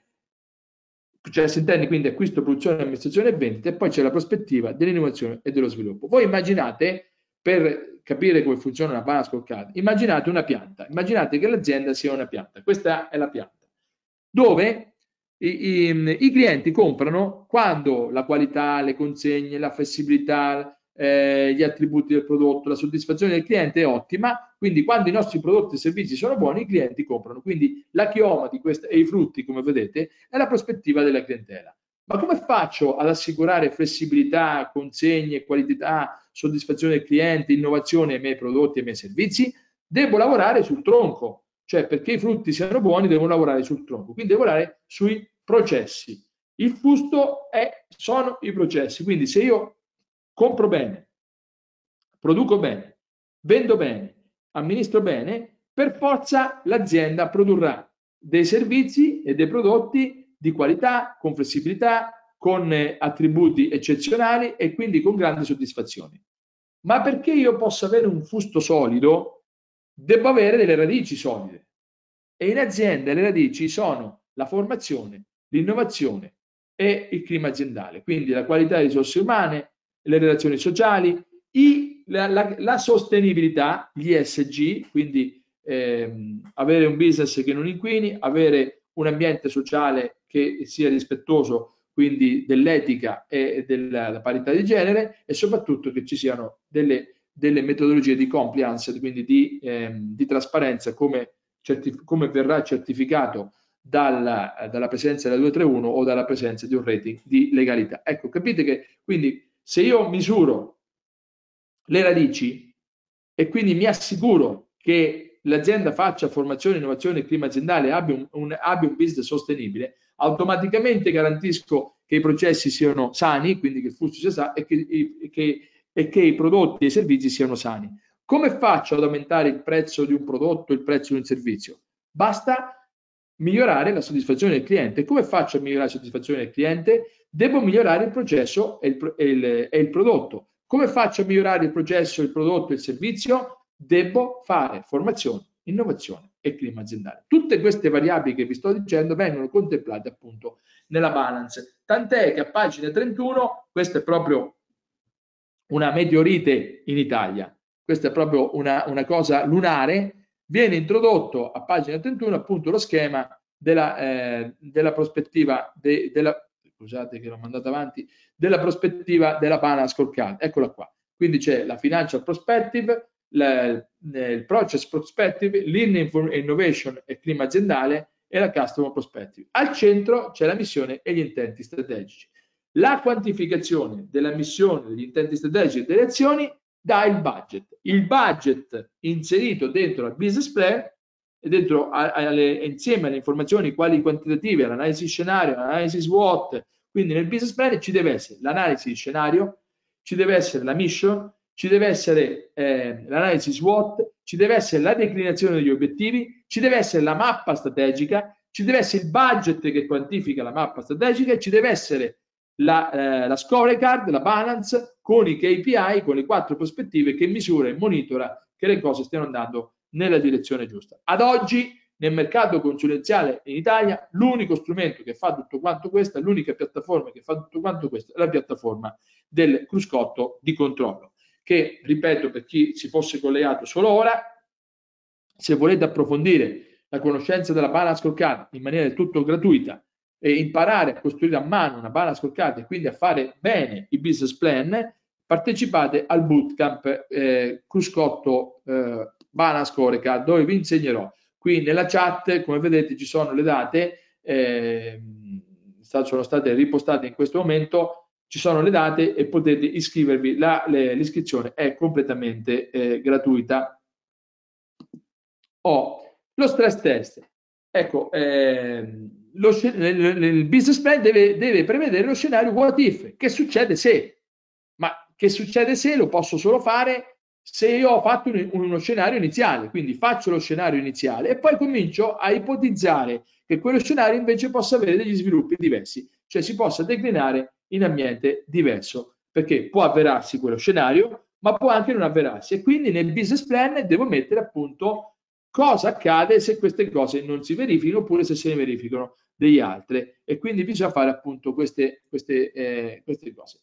Ho mi, sembrava, mi sembra corretto eh, corroborare questa trattazione non solo centrandomi sulle linee guida del Consiglio di Milano, dell'Ordine di Milano, dei dottori commercialisti esperti contabili, ma di metterci dentro anche le linee guida dell'EBA perché sono molto importanti. Ecco che le linee guida dell'EBA hanno come presupposto la prudenza e hanno come presupposto la protezione dei creditori da solo indebitamento. Ora, la prudenza è eh, e la protezione dei, dei creditori va ricercata all'interno del business plan, perché nel business plan bisogna dire esattamente quali rischi corre l'azienda. Bisogna dire esattamente cosa deve fare l'azienda per, non, per eh, prosperare e quindi bisogna che venga declinato quel famoso eh, early warning indicator, quel sistema di, di, qui lo chiamano framework, cioè un sistema di indicatori posti non sul bilancio, ma poi sui, sui fattori primari di crisi, che sono la capacità di innovarsi. La capacità di innovarsi dipende dalla soddisfazione del cliente, dal clima aziendale, dalla formazione, dall'innovazione, dalla capacità dell'azienda di eh, creare efficienza aziendale, dalla leadership dell'imprenditore, perché se l'imprenditore non ha leadership non c'è azienda. Voi capite che queste cose, formazione, innovazione, clima aziendale, customer satisfaction, nel bilancio non ci sono. Quindi se poi fate un business plan bilancio centrico, state facendo, state prendendo in giro le persone. Perché state dicendo, guardate che l'azienda è andata bene fino ad oggi, state tranquilli, andrà bene anche per il futuro. Non c'è un'analisi di scenario, non, una, non c'è un'analisi SWOT che io definisco un po' come l'esame di coscienza, che per chi un ha un po' di fede sa che quello che dovrebbe fare eh, quando ci si va a confessare, prima dovrebbe fare l'esame di coscienza. La SWOT va declinata, dove sono deboli, dove sono forti, quali sono le minacce, eccetera, eccetera. E poi le linee guida dell'EVA stabilisce appunto che ci deve essere un monitoraggio tempestivo. Se tu monitori l'azienda dal bilancio e il bilancio arriva sei mesi dopo quello che è accaduto, tu capisci che non è possibile assolutamente creare le condizioni perché si possa eh, avere un monitoraggio. È impossibile, è impossibile. L'unico strumento che permette un monitoraggio sui fattori primari di crisi è la banda scoccata, perché i KPI, quelli veri, non gli indici di bilancio, che gli indicatori qualitativi, vengono messi sulle azioni che sono alla base della mappa strategica. Per cui mi accorgo subito se sto facendo quello che è scritto in mappa oppure no. Ok? Ecco, ehm, i modelli devono includere approcci qualitativi. Qui mi, mi limito a elencare questo terzo punto, no? che i modelli devono includere, l'EBA dice proprio, guardate, non mi portate avanti i bilanci, lo dice in più posti, che il merito creditizio non dipende assolutamente dal passato e non dipende nemmeno dalla quantità e qualità di collaterale che il mutatario chiede, ma bisogna guardare al futuro, bisogna guardare all'approccio qualitativo. Eh, degli SG, ve l'ho detto, dei fattori, quindi ESG factor, questo l'EBA è centrato su questo, quindi bisognerà nel business plan mettere anche la valutazione del rating di sostenibilità. Quindi dal punto di vista della produzione dell'anidride carbonica, dal punto di vista della, del codice etico e della parità di genere, dal punto di vista del rating di legalità e della, e della metodologia 231. La sostenibilità sarà una parte fondamentale. Okay? E la balance scorecard è uno strumento che si fa concavo e convesso, ci possiamo mettere dentro di tutto, quindi benissimo nella, nella, nella prospettiva economica, eh, scusate, nella prospettiva della formazione, innovazione e clima aziendale, certamente possono essere inseriti dei KPI che monitorano l'environment, che monitorano il social e il global della, eh, eh, scusate, il governance del, dei fattori ISG. Fra l'altro, nella suite del scotto di controllo abbiamo inserito anche il rating ISG. Ecco, eh, concludiamo questa prima parte, poi passiamo a una parte un pochino più operativa. Eh, quindi ci vuole che ci sia un'adeguatezza anche nel sistema informativo aziendale, che non, che non è la contabilità, ma il sistema informativo aziendale è un sistema che, e qui ritorna il 2086, 2086 dice che l'azienda deve avere un adeguato assetto organizzativo, amministrativo, contabile, no? che garantisca la misurazione della continuità aziendale e quindi l'intercettamento degli indizi di crisi. Ora, se il nostro sistema non è profondo e non è adeguato e quindi non riesce ad alimentare la balance scorecard, non è adeguato. Quindi la balance, ecco perché la balance da sola rispetto al 2086. Perché se tu riesci, se tu la costruisci e poi riesci ad alimentarla, riesci ad alimentarla soltanto perché ha un sistema informativo adeguato. Se il sistema informativo non riesce a produrre, eh, a produrre il, le informazioni da mettere nella balance, è evidente che l'azienda non ha un adeguato assetto organizzativo, amministrativo e contabile. Ecco, eh, il business plan quindi deve diventare uno strumento di conduzione aziendale, certamente sì, e deve anche, eh, ovviamente, oltre ad indicare le risorse, il tempo che l'azienda impiega per soddisfare eh, le richieste dei stockholders, ma soprattutto per dire come e come e quando arriverà ad un certo punto. Ecco, nel, document nel documento, tornando al documento dell'Ordine dei Consigli dei dottori commercialisti di Milano, viene messo il posizionamento strategico, che è un'altra cosa che non si fa. Ecco, il posizionamento strategico dipende da, tanto dal posizionamento economico-finanziario, quindi è vero che il bilancio passato non serve, ma comunque il bilancio passato mi dice dove si trova l'azienda, no? E quindi nella parte bassa quindi nella parte delle X, come vedete, c'è il posizionamento strategico. E poi ci deve essere anche il, posi il posizionamento competitivo, cioè rispetto ai nostri competitor. Allora, se noi ci troviamo nella parte della good strategy, significa che abbiamo un posizionamento economico-finanziario ottimo, ma siamo ottimi anche dalla, mh, mm, siamo ottimi anche dal punto di vista nei confronti del, del posizionamento competitivo. Se invece siamo nel quadrante, questo qua in alto a sinistra, siamo sulla uneffective strategy, cioè una eh, strategia che non dà risultati eh, economico-finanziari benché posizionati bene. Se siamo invece nel primo quadrante siamo nella bad strategy, cioè siamo un macello sia dal punto di vista del posizionamento economico-finanziario che dal punto di vista eh, quello del posizionamento competitivo. Se invece abbiamo risultati economici positivi ma non abbiamo un posizionamento competitivo adeguato, siamo nella inconsistent strategy, quindi abbiamo dei bilanci sani ma probabilmente questi bilanci poi non saranno duraturi perché eh, la carenza di posizionamento strategico poi alla fine ci trascinerà. Questa è un'altra cosa eh, che viene emessa.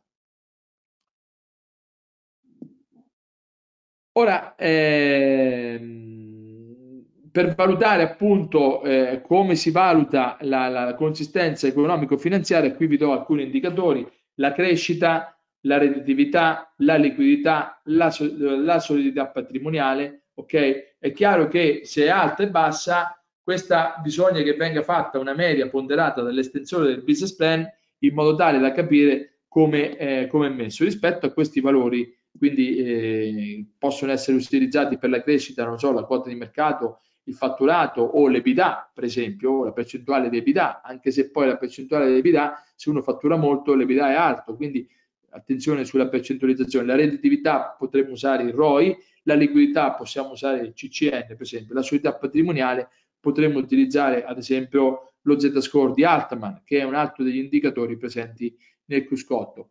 Eh, mentre il successo competitivo possiamo vederlo da la percentuale di ricavi che la nostra azienda produce rispetto ai concorrenti, eh, la percentuale di clienti fidelizzati, la notorietà del brand, la reputazione aziendale, le strategie di specializzazione, eh, il numero di punti vendita. Questi sono tutti elementi che sta poi all'estensione del business plan tradurre in, in giudizi. In, in giudizi. Ho il cruscotto di controllo che è una balance scorecard, eh, permette un monitoraggio costante ed immediato garantendo l'affidabilità, la profondità e l'adeguatezza del sistema informativo. Presupposto fondamentale per il business plan affidabile secondo le linee guida EVA e secondo le linee guida del business plan dell'ordine di commercialisti esperti contabili di Milano. Ho scritto il cruscotto di controllo per non scrivere balance scorecard, perché comunque il cruscotto è una balance scorecard che da solo e tra l'altro, siccome monitora e per poter monitorare ha bisogno di essere alimentato e se è alimentato significa che il sistema informativo è adeguato, quindi rispetta anche il 2086. Oh, nel business plan è importante dare una indicazione delle strutture, delle risorse che si pensano necessarie per, per perseguire il posizionamento strategico desiderato. Per farlo è necessario iniziare da quali azioni devono essere intraprese, quindi è necessario iniziare da che? Dalla mappa strategica, che però non puoi fare se non hai fatto l'analisi di scenario, che non puoi fare se non hai fatto l'analisi SWOT, se no, che non puoi fare se non hai definito gli obiettivi. Poi le azioni che tu hai declinato nella mappa le, le quantifichi in costi, investimenti, fonti e ricavi e a quel punto hai fatto il budget da inserire all'interno della balance scorecard. Un'altra pietra miliare che è stata scolpita all'interno del Consiglio dell'Ordine di Milano è che le azioni, eh, eh, lo strumento che viene utilizzato vengono posti a, a, a, a, a confronto la, il business model canvas e la balance scorecard e anche il modello fattori critici di successo, ma il comitato scientifico, ripeto, presieduto da, da Alberto Bubbio, ha focalizzato il, sul modello della balance scorecard per un semplice motivo, perché la balance assorbe tutti gli altri due, perché i fattori di successo sono nella balance, eh, il business model canvas può essere incluso nel, nella, come strumento di business design all'interno della balance, ma il business model canvas e il modello dei fattori di successo peccano di due cose. Primo, non, eh, non, evidenziano quali sono le azioni, mentre si disegna il modello, ma non si, disegnano non si indicano quali sono le azioni. Due, non, non, viene messo a terra, cioè non c'è niente che porta all'esecuzione. Tant'è che quando e Norton eh, eh, presentarono il libro, il libro della Bala Scoccade, c'è scritto proprio Translate Strategy into Action, non in action, into, cioè significa la balance permette di trasformare la strategia nell'azione, ok? Nemmeno in azione, ma nell'azione. Ecco, il modello balance Call suggerisce di arrivare a definire azioni, anche quelle più operative, che dovranno essere riprese nel budget relative ai vari anni eh, coperti dal business plan, muovendo la definizione della missione aziendale e poi declinando, come abbiamo visto in precedenza, una serie di intenti strategici, così come abbiamo visto nella figura prima che vi ho fatto vedere. Eh, questa sequenza logica nella pana scoccata e quindi anche nel cruscotto di controllo si sviluppa considerando poi una vista delle performance aziendali prospettiche lungo le quattro prospettive che sono appunto la chioma, il fusto e le radici. Quindi c'è la prospettiva economico-finanziaria, poi ci sono i frutti, che sono i clienti, quindi customer perspective, poi ci sono i processi, il fusto, comprare, produrre, amministrare e vendere, e poi ci sono le radici, la formazione, innovazione e clima aziendale. Questa è come viene eh, costruita una balance. E questa è quello che appunto viene indicata eh, nella pagina 31 dell'ordine di Milano. Questa slide l'abbiamo, l'abbiamo già vista.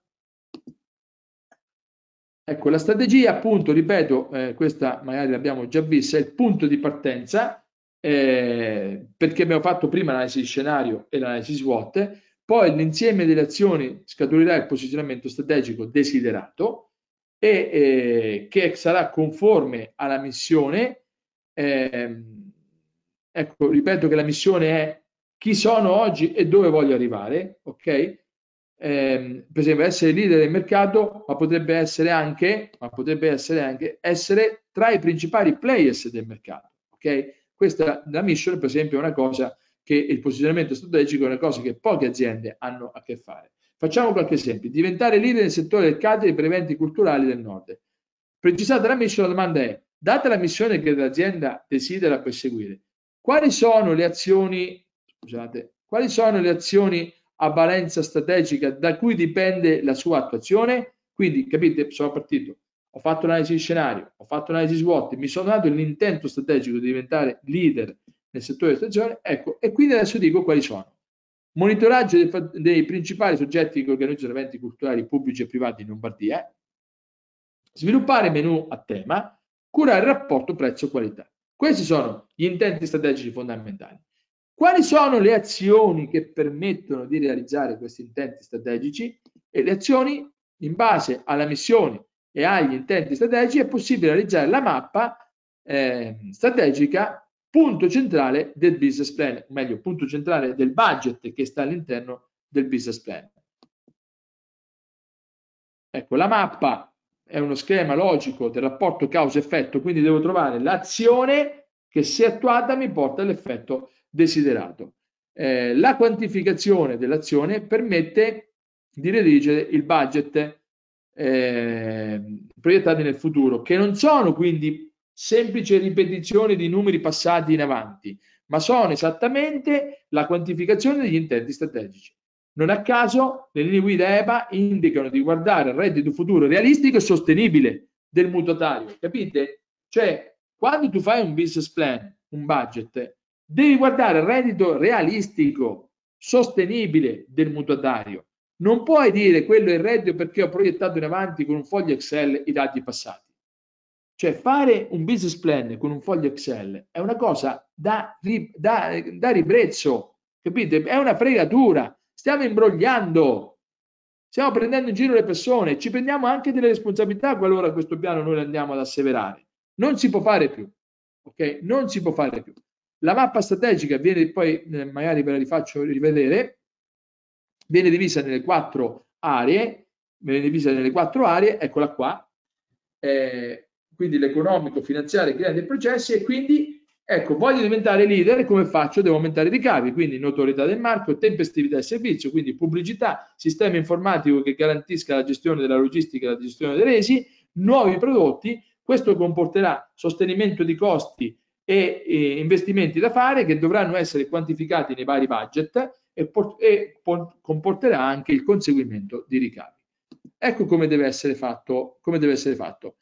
Eh, si deve cercare di, capi di, capire di cosa dipende il ROI. Le variabili classiche sono i ricavi e i costi operativi. attraverso l'analisi si scopre che sono, che sono i costi legati ai processi di gestione, resi e logistica, quelli che devono essere gestiti con maggiore attenzione nei prossimi anni per migliorare il ROI e a loro volta questi processi possono essere migliorati attraverso un utilizzo delle statistiche di vendita e della gestione dei clienti. È lungo queste quattro prospettive e le variabili in essere prescelte che la BSC svolge il suo potente ruolo di strumento di collegamento tra la strategia e la gestione operativa a supporto del print display. Ve l'ho detto, Capra e Norton, quando scrissero il primo, libro, il primo libro, lo intitolarono Translate Strategy into Action, non in action, ma into action. Per ogni variabile a questo punto si tratta di scegliere un indicatore, per, quindi KPI, e fissare un target. Quindi voglio che non ci siano determinati resi, e metto questo target, e poi ogni giorno misuro che questi resi si facciano. Eh, voglio misurare la conoscenza del brand, commissiono degli studi a delle agenzie eh, specializzate perché mi faccio, oppure vado su Google Analytics e magari vedo quante volte rispetto ai miei concorrenti esce per una certa ricerca il mio nome oppure quello di altri. Insomma, poi qui eh, le, le, cose da, da, da, fare potrebbero essere tante e dipende anche dalla credita. Ecco, qui ho fatto alcuni esempi, per esempio sulla tempestività del servizio, costruisco un KPI con numero di non conformità cioè per sapere se sto veramente facendo quello che mi sono proposto, quello che sto dicendo alla banca, guarda, io ti chiedo soldi perché diventerò il leader. Sai perché diventerò il leader? Perché sarò il più tempestivo, perché sarò il più conosciuto. E come faccio a monitorarlo? Controllerò le non conformità. Quindi ogni volta che non sono tempestivo lo so e miglioro. Il numero eh, in autorità del marchio andrò a misurare quanti nuovi clienti rispetto ai clienti totali e quindi vedere se eh, questo rapporto è costante e in crescita, ok? Oppure, come ho detto prima, posso commissionare lo studio ad altri. Oh, per monitorare il ROI e, e per monitorare eh, il miglioramento del ROI e del CCN uso il ROI e il capitale circolante netto. Nei processi della gestione dei resi uso la quantità dei resi sul totale della quantità dei prodotti utilizzati. La logistica, anche qui, il numero di non conformità quindi di quante volte la logistica non ha, non ha funzionato e per quanto riguarda i nuovi prodotti da mettere a menu metto la percentuale di nuovi prodotti ottenuti ehm, ehm, la percentuale di ricavi ottenuti con nuovi prodotti introdotti nell'ultimo periodo rispetto ai ricavi totali. La pubblicità vado a vedere il costo unitario per lead, oppure posso vedere quanti nuovi lead ho trovato. Lead sarebbero dei clienti prospect, no?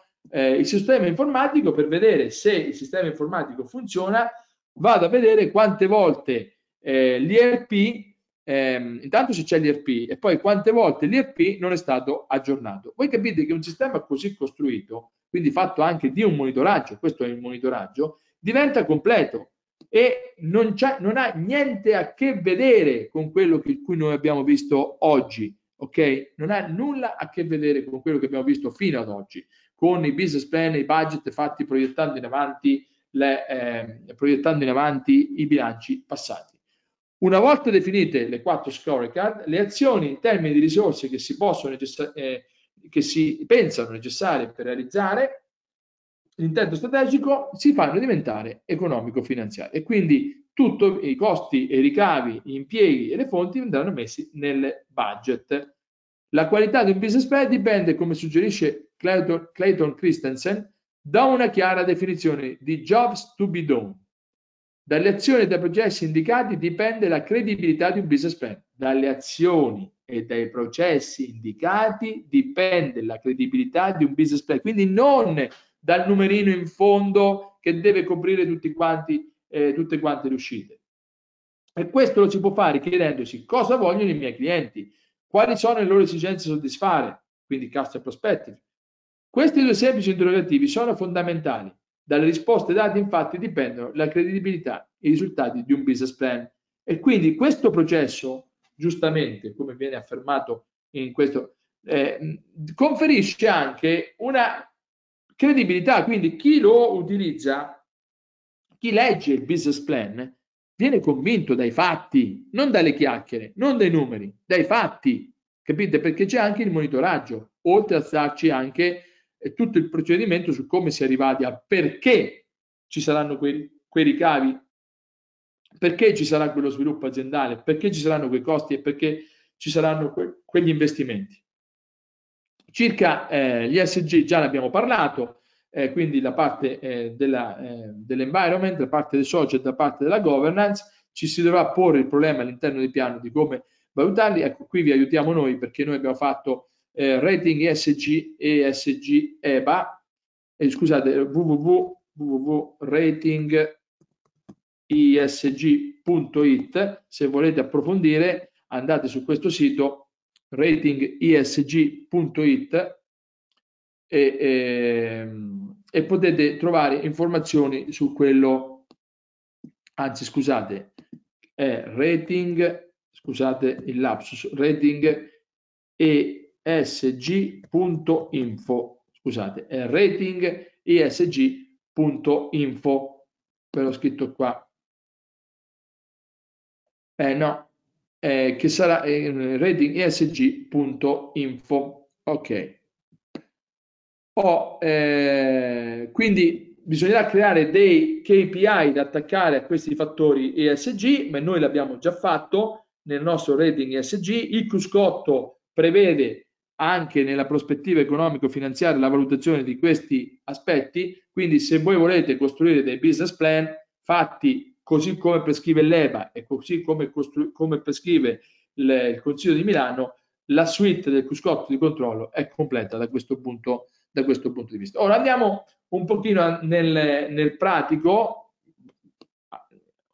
sicuramente quello che abbiamo parlato fino adesso è pratico, non che, e quindi è tanta sostanza quella che abbiamo detto, ma giusto per darvi alcuni eh, spunti anche su come poi andare a quantificare l'aspetto economico-finanziario. Ecco, gli schemi suggeriti sono eh, dal punto di vista del conto economico molto semplice, uno schema basato sulla divisione sempre della gestione caratteristica, la gestione corrente, la divisione quindi fra gestione corrente e gestione extra caratteristica, dove si evidenzia l'EBITDA e dove si evidenzia l'EBIT, quindi con la gestione degli investimenti e della svalutazione. Questa è una classica impostazione molto semplice e questa la trovate a pagina 35 del documento dell'Ordine di Milano. Quindi un, un conto economico scalare basato appunto sull'evidenziazione delle, delle BIDA e delle BIT. O benissimo dovrebbe essere fatto anche uno schema a margine di contribuzione e costi fissi operativi con l'EBIT, quindi eh, che è importantissimo, quindi dare anche una, dare anche una varietà di evidenziazione di eh, risultati economico-finanziari perché poi questa varietà conferisce anche maggiore, diciamo così, attendibilità. Ecco, il ROI il ROI eh, è una cosa molto importante per il business plan perché dal ROI parte tutto. Il ROI è la pompa di liquidità, quindi qualsiasi intento strategico poi ha come terminale ultimo il ROI, che è la redditività dell'azienda. E fra l'altro la, la, la, il cash flow che si produce in azienda dipende dal ROI. Ora voi sapete che il ROI dipende da altre due cose, dal ROS e dal TOCI. Le aziende possono fare soldi in due modi, o marginano molto e fatturano poco, come la Ferrari per esempio 8.000 euro, ma una Ferrari a distinta base senza costo della manodopera costa 30.000 euro, la vendono a 230.000 euro, quindi le aziende ROS sono ROS è reddito operativo fratto vendite, quindi quanto guadagno su ogni singola vendita, le aziende ROS fatturano poco e marginano molto. Dall'altra parte ci sono le aziende di tipo TOCI, cioè che è la rotazione del capitale investito, quindi è vendite fratto capitale investito. Marginano poco, ma fatturo molto. Ecco, la, per esempio, un supermercato è, ha 500 mila euro di capitale investito, fa 2 milioni di fatturato, quindi ha una, una rotazione del capitale investito di 4 volte.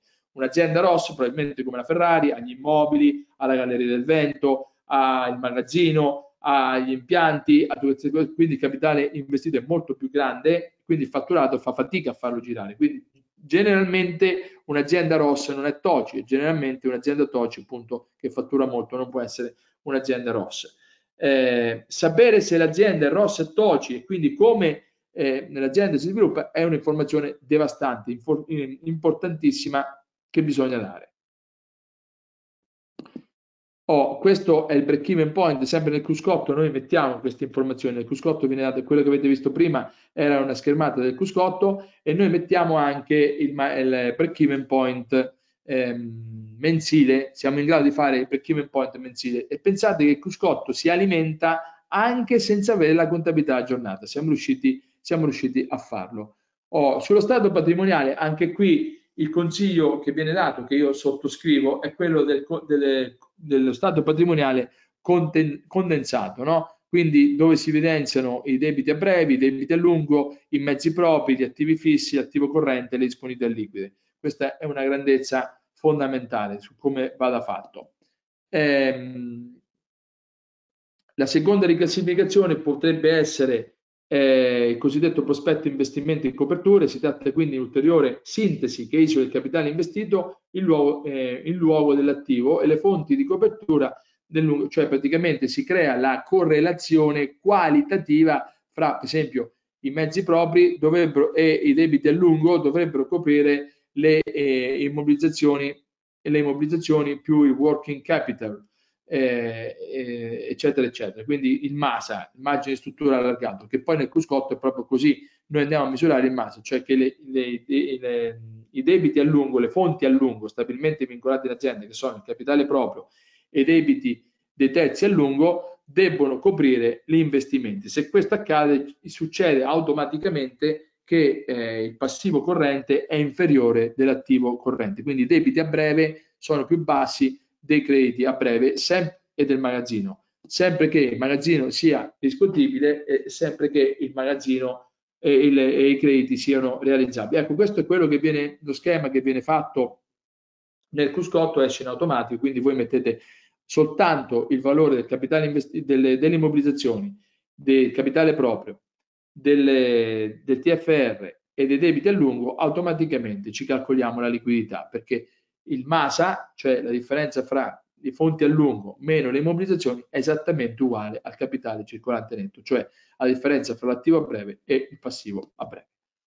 Eh, poi certamente il rendiconto finanziario sia con eh, la classificazione in modo diretto e indiretto, sia con l'evidenziazione della variazione del CCN, de, de, quindi eh, senza la cassa, quindi anche con la variazione dei crediti clienti e fornitori, e del magazzino, sia con l'evidenziazione appunto del, eh, della variazione eh, di cassa. Ok, quindi, quindi anche con il free cash flow, questi sono quello che bisogna, eh, quello che bisogna fare. Allora andiamo alle assumption. Le assumption sono i punti base su cui si deve basare il, il business plan. Ecco, si parte dai costi di tipologia fissa. Ok, questi costi sono dei costi eh, che non variano all'aumentare della produzione. Attenzione perché i costi non sono mai quasi totalmente fissi. Ci sono per esempio eh, dei costi che si muovono a scalini, junking costing si chiamano, praticamente all'aumentare della complessità, quindi aumento la gamma di prodotto, aumento i colori, aumento eh, i servizi, aumento il post vendita, eccetera, i costi fissi aumentano, quindi bisogna ponderarli bene e quindi, eh, quindi costo del personale, i canoni di locazioni, il leasing, la consulenza, questa è la prima assumption, quindi si deve mettere nella costruzione del budget che va nel business plan eh, e appunto prima cosa da cui partire sono le assumption sui costi fissi. E poi bisogna fare i costi variabili, quindi partire dalla, eh, dalla, costruzione di una serie storica dove si evidenzia quale sia la marginalità passata per poi andare a vedere come eh, gli intenti strategici, quindi come le azioni che ho messo in mappa fanno aumentare il margine. Per esempio, se introduco nuovi prodotti, il margine non sarà lo stesso, ma cambierà. Ok? E, e, per, e quando quindi io indico che ci sarà un aumento della redditività perché aumenta il margine, non è che io lo dico con i numeri e quello là dice ma guarda questo che, che mi scrive, no? Ma io lo dico perché?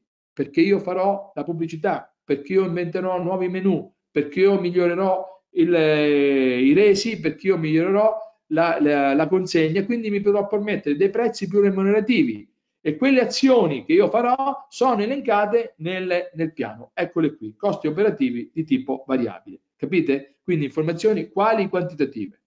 Poi i costi finanziari e fiscali, ovviamente questi dipendono dalla struttura finanziaria e quindi anche attuale, ma anche dalle, dagli investimenti che l'attuazione della mappa implicherà. Quindi se la mappa prevede di fare nuovi investimenti, come li copro? Basta il cash flow prodotto dal ROI, dal reddito operativo in più che vado a produrre ad autofinanziare l'investimento, se no devo, delle, devo aggiungere delle fonti di finanziamento esterne che ovviamente avranno dei costi finanziari.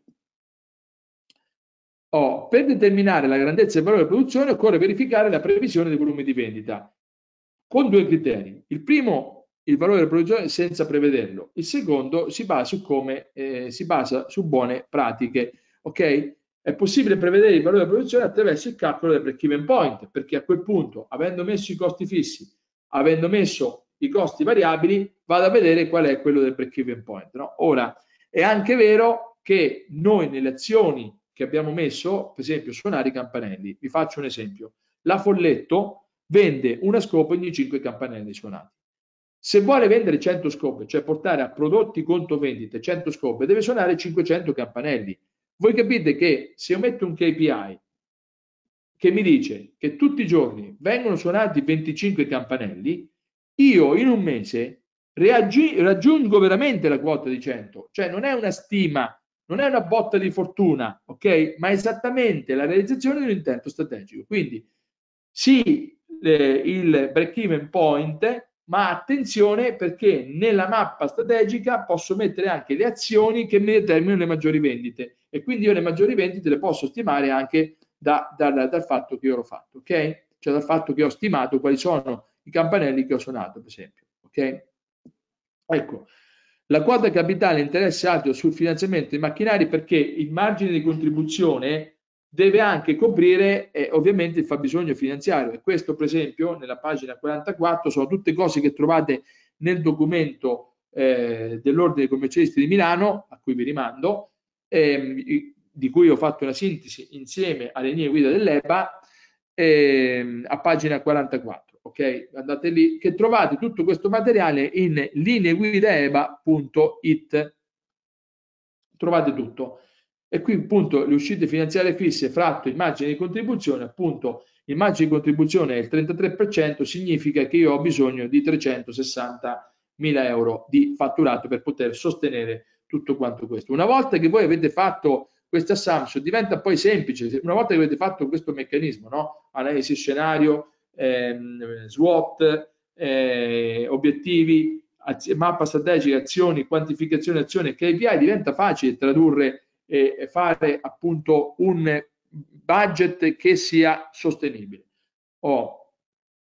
Poi anche per quanto riguarda gli attivi, appunto la mappa che ho fatto mi dirà che dovrò fare degli investimenti per comprare dei trattori, per comprare dei, non so, per comprare dei camion, per comprare dei, delle macchine, dei, dei, magazzini, eccetera, eccetera, e quindi a quel punto io faccio anche il budget degli investimenti. Eh, e poi posso anche calcolare in base, per esempio, al, all'obiettivo del, mm, di, di, quanto voglio pagare, di quanto voglio concedere ai miei clienti, a parte che nel caso che abbiamo fatto, appunto, lì non c'è dilazione, anche se potrebbe esserci, e quindi a quel punto diventa anche facile determinare quali sono i crediti e quindi determinare anche qual è il capitale circolante, eh, circolante fisco, fisso, capitale circolante netto. Ecco, poi a quel punto nel capitale circolante netto i crediti attesi verso i clienti sono una risultante dei ricavi, il magazzino è una risultante dell'intento strategico perché se voglio accorciare l'ordine consegna devo per forza aumentare il magazzino. Se aumento il magazzino aumento il fabbisogno di liquidità perché devo, devo mettere in magazzino una risorsa più alta di, eh, di attivo. Ok? e quindi queste vanno considerate. Ecco perché devo fare prima gli intenti strategici, perché se io dico voglio assicurare una consegna veloce, devo per forza avere un magazzino grande. Se io non faccio quell'assunzione di intento strategico, perché per, avere, per diventare il leader di quel mercato devo consegnare in maniera veloce e non avere resi, questo è il mio intento strategico. L'azione è quella di aumentare il magazzino, per forza e allora nel, nel, budget del magazzino il magazzino aumenterà e quindi aumenterà anche il fabbisogno finanziario. Queste considerazioni, se io prendo un foglio Excel, non le posso fare. Ma per anni ci siamo presi in giro. Per anni abbiamo fatto i budget prendendo i fogli Excel. Da oggi in poi non si può più fare perché ci hanno scoperti. Ci ha scoperto l'European Banking Authority e anche l'Ordine di Milano ha fatto questo passo clamoroso di mettere nero su bianco che le vecchie prassi da oggi in poi sono superate, che quindi la comunicazione finanziaria cambierà. Quindi se, se voi fate le presentazioni in banca dei vostri clienti facendo dei budget con i fogli Excel, sappiate che da oggi in poi questa cosa non si potrà più fare non ha, non, perché non va più bene. Presentate una cosa che imbroglia, che non è assolutamente, che non è assolutamente eh, corretta dal punto di vista scientifico e dal punto di vista, concedetemi, anche deontologico. Ok? Perché noi presentiamo perché i eh, tanti concordati non vanno a buon fine, perché tantissimi piani asseverati non vanno a buon fine, perché non sono legati agli intenti strategici, alle realtà, all'analisi di scenario, sono campati per aria. Si prende il passato e lo si proietta in avanti. Capite che questo non è più possibile farlo. Qui ci sono tante altre assumption che sono secondarie, ecco per esempio i mezzi propri, il debito finanziario deve essere fornitori, questo è importante, cioè nel momento in cui la mappa mi dice che devo fare investimenti, come li finanzio? Ho i mezzi propri, uso il debito, uso, eh, debito finanziario, quindi faccio leasing, mutui, oppure uso il credito di funzionamento verso fornitori. Ecco, sono scelte che sono alla, eh, eh, alla base. Oh.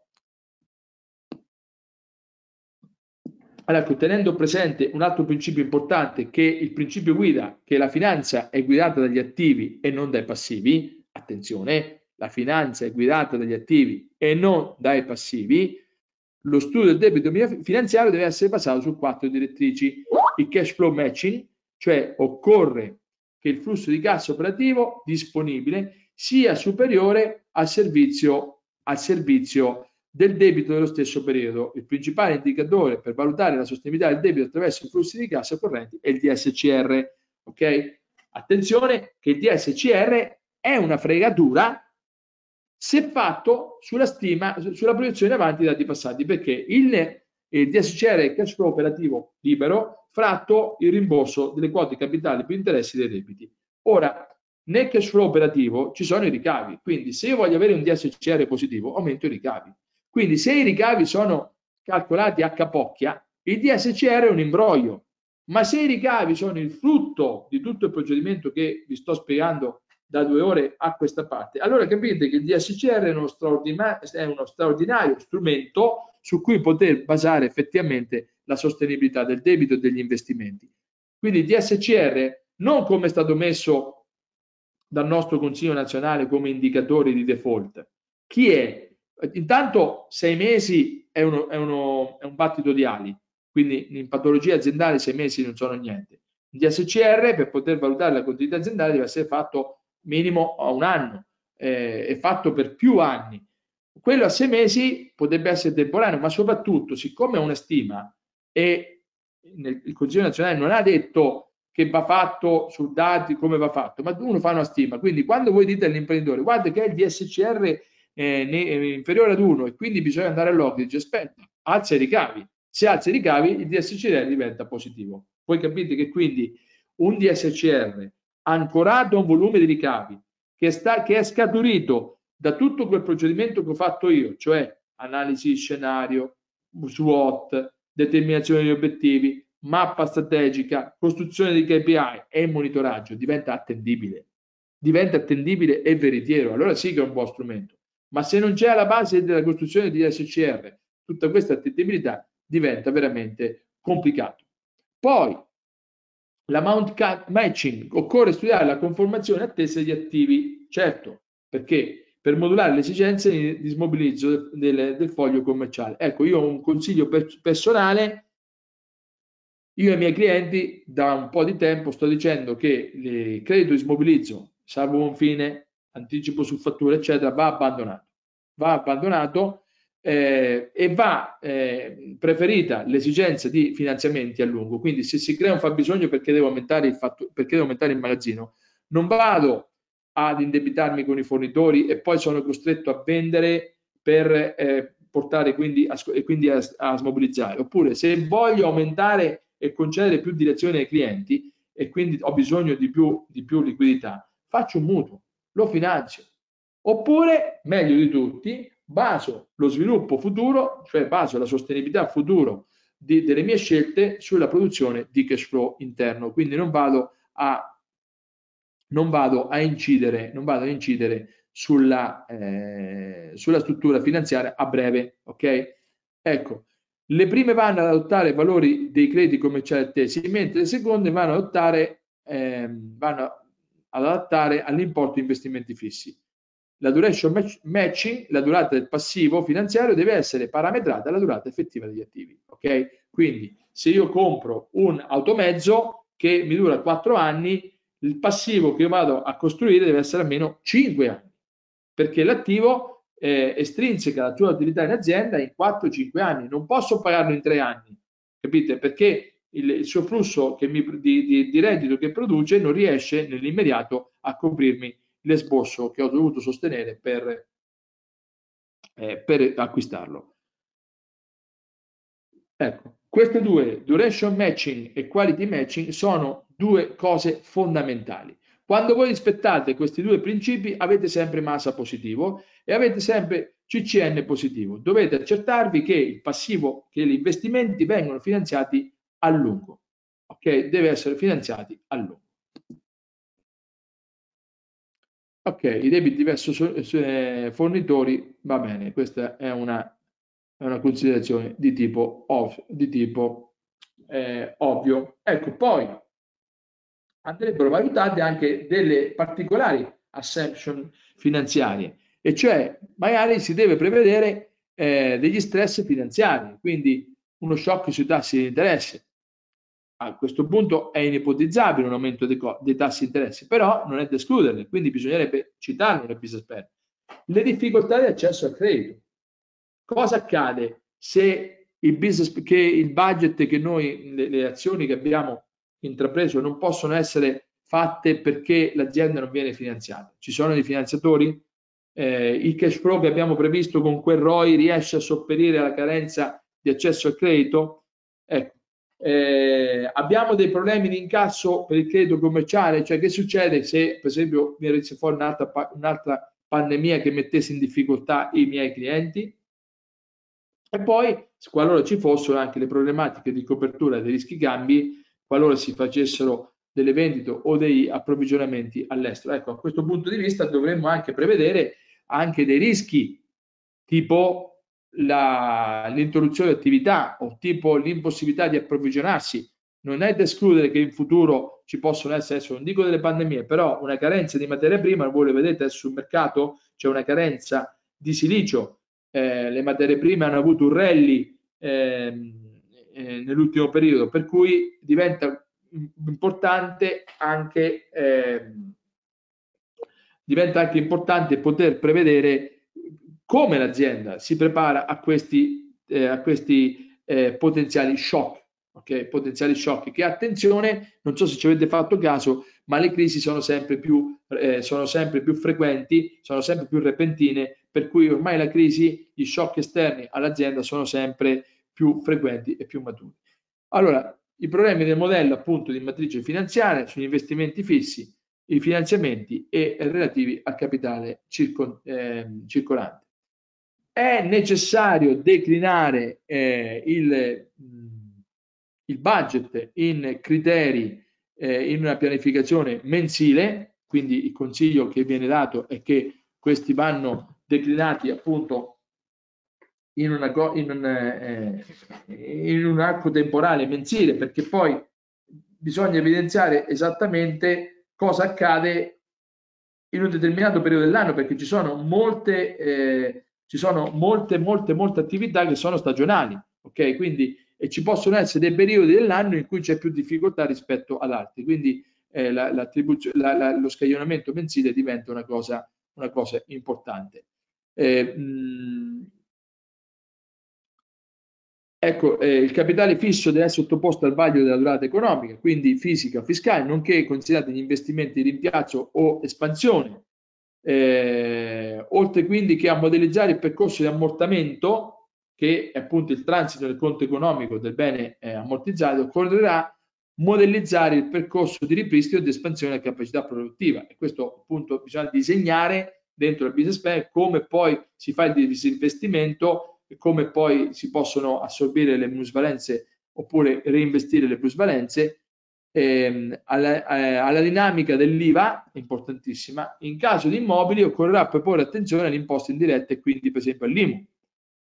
O l'impresa determina partecipazione o crediti finanziari verso le società e verso altri, si procederà su tali investimenti al necessario studio dell'evoluzione attesa e anche al loro, diciamo così, loro, eh, al loro finanziamento, perché comunque eh, delle partecipazioni sono sempre immobilizzazioni di attivo.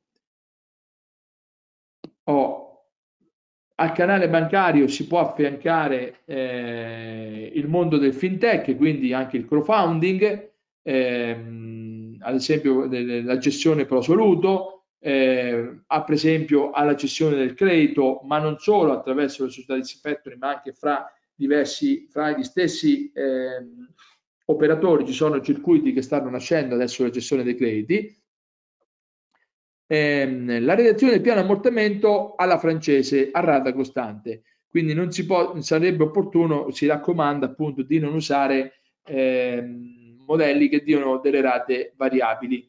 Eh, potrà anche interrogarsi l'impresa con l'utilizzo dell'ISIC, perché no? Eh, per quanto concerne le linee rotative e quindi lo smobilizzo del portafoglio, si invita a porre attenzione al meccanismo di addebito degli interessi passivi che avviene il primo marzo eh, dell'esercizio successivo. Avremo quindi costi di competenze, quindi bisogna mettere attenzione nel budget dell'anno eh, dell prima.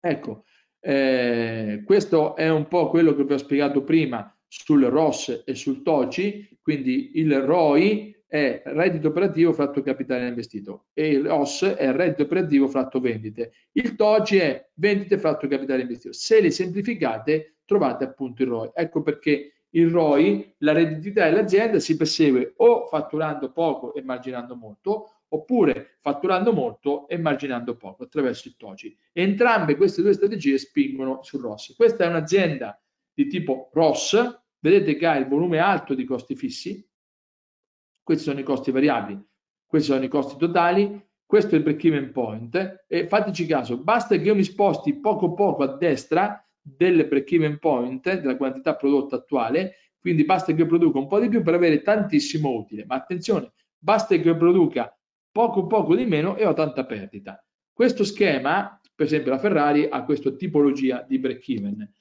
Questa invece è un'azienda TOCI, cioè guardate, per fare molti utili mi devo spostare tantissimo sulla destra. E quindi perché? Perché la redditività è bassa, eh, i costi fissi sono bassi e questo mi permette di avere un'azienda che fa fatica a fare utili, ma fa fatica anche a fare perdite. Qual è il migliore delle due? Non c'è una migliore una peggiore. Bisogna soltanto eh, essere consapevoli di ciò che siamo. Siamo Doci o siamo Ross? Ecco, questo nel business plan eh, va fatto. Poi ecco, va messo appunto a proposito della rotazione del capitale investito in rotazione dei clienti e quindi anche eh, i giorni di azione medi, questo sono tutte cose eh, normali, eh, quindi possiamo anche tralasciarlo con la liquida IVA, questo lo stesso ve lo potete andare a vedere perché tutto quanto scritto nel, senza che ve li faccio vedere perché tanto sono delle cose ovvie queste qua, andate sul documento che trovate appunto sulle linee guida, eh, sulle linee guida EBA e, e lo potete scaricare eh, anche questo non ci dice niente. Ecco, lo stesso sulla rotazione del magazzino, no? quanti sui giorni di magazzino, ecco che quindi se dobbiamo aumentare l'agenza di magazzino, ovviamente aumenteranno i giorni di permanenza nel magazzino e quindi aumenterà anche l'esposizione in termini finanziari perché il magazzino assorbe, assorbe, assorbe risorse. Eh, anche questo direi che è una cosa scontata lo stesso per i prodotti finiti, le stesse considerazioni che per il magazzino, i debiti verso fornitori, stesse considerazioni per i crediti verso clienti. Quindi la, la, la, è chiaro che sarebbe opportuno accorciare il più possibile i giorni di, eh, di, di dilazione del credito ai clienti, di accorciare, di allungare il più possibile la richiesta di, de, di giorni di dilazione presso i fornitori. Anche qui Ecco, Allora, le conclusioni, questa è una cosa importante. Il business plan non deve essere interpretato come un esercizio una tantum, quanto come uno strumento gestionale da utilizzarsi in continuo, in rolling, cioè deve essere un continuo, quindi il business plan è un documento attivo che si aggiorna e che deve essere sempre a disposizione, sempre aggiornato. Questo è un, pensate che servizio eccezionale sarebbe fornire ai clienti, utilizzando il Cuscotto, io ti do sempre il business plan aggiornato, cioè ogni tre mesi te lo aggiorno, ogni sei mesi te lo aggiorno, sempre, continuamente. In tal senso, quindi, il business plan deve essere pensato ab origine come uno strumento monitorabile e modificabile. Come fai a monitorare un budget fatto con, il, eh, fatto con l'Excel? Se devi farlo per forza, lo devi fare per forza con un altro bilancio che arriverà molto più tardi. Invece, con la, la prospettiva che vi ho proposto io, la costruzione dei KPI che stanno monitorando che le azioni che abbiamo messo in mappa vengono fatte, che poi le azioni sono quelle che vanno nel budget, noi riusciamo a controllare che si stia facendo sempre quello che abbiamo detto di fare e che quindi l'azienda sta andando nella direzione voluta. L'impresa è un organismo vivente e il suo posizionamento strategico può cambiare nel tempo, magari diventando da price tracker a un'azienda price maker a seguito di innovazioni nei prodotti e nei processi. In tal senso il business plan si adatterà al nuovo contesto operativo, competitivo e di contesto. Come non essere d'accordo con questa cosa? Ok? Qui eh, ecco l'utilità per il sistema dell'attribuzione al reddito per il monitoraggio del, della posizione. Le imprese si trovano a operare all'interno di un mondo sempre più incerto, quindi sappiate che in futuro le banche daranno sempre meno finanziamenti eh, e quindi si renderà sempre più indispensabile un monitoraggio costante. Lo dice anche l'EBA, alle banche dice non solo dovete attribuire il, eh, il rating, il merito creditizio, ma dovete anche monitorarlo. Ma, eh, tramite l'implementazione di strumenti di programmazione adeguati alla natura e alle dimensioni aziendali. Fra l'altro, questo è anche quello che prevede il 2086 secondo comma, è il, è il legislatore che lo prevede. L'imprenditore deve quindi essere consapevole delle prestazioni della propria azienda e delle insidie del contesto esterno, sia per cogliere eventuali opportunità presenti sul mercato, sia per individuare fin dai primi segnali possibili criticità. Capite? L'early warning è questo, cioè intercettare nei primi segnali le possibili criticità, non guardare le criticità del bilancio. Quando il capitale netto è negativo, quando il reddito operativo è negativo, quando l'utile è negativo, è già tardi, è già tardi. Io devo monitorare gli yearly warning indicator, che sono appunto i fattori primari di crisi. La soddisfazione del cliente, il clima aziendale, l'armonia fra soci, la formazione, l'innovazione, il portafoglio prodotti variegato, eccetera, eccetera. Ecco che quindi il cruscotto permette un monitoraggio, la balance permette un monitoraggio costante e immediato, garantendo l'affidabilità, la profondità e l'adeguatezza del sistema informativo, presupposto fondamentale per, per un business plan affidabile. Permette di ricalibrare le proiezioni di breve e medio periodo in relazione ai risultati raggiunti, raggiunti dando all'imprenditore l'opportunità di analizzare dati e informazioni con i consulenti per assumere le decisioni in modo più consapevole, ponderando adeguatamente vantaggi e svantaggi. Il cruscotto e la balance è uno strumento straordinario e non è un caso che sia il più diffuso nel mondo. Ok?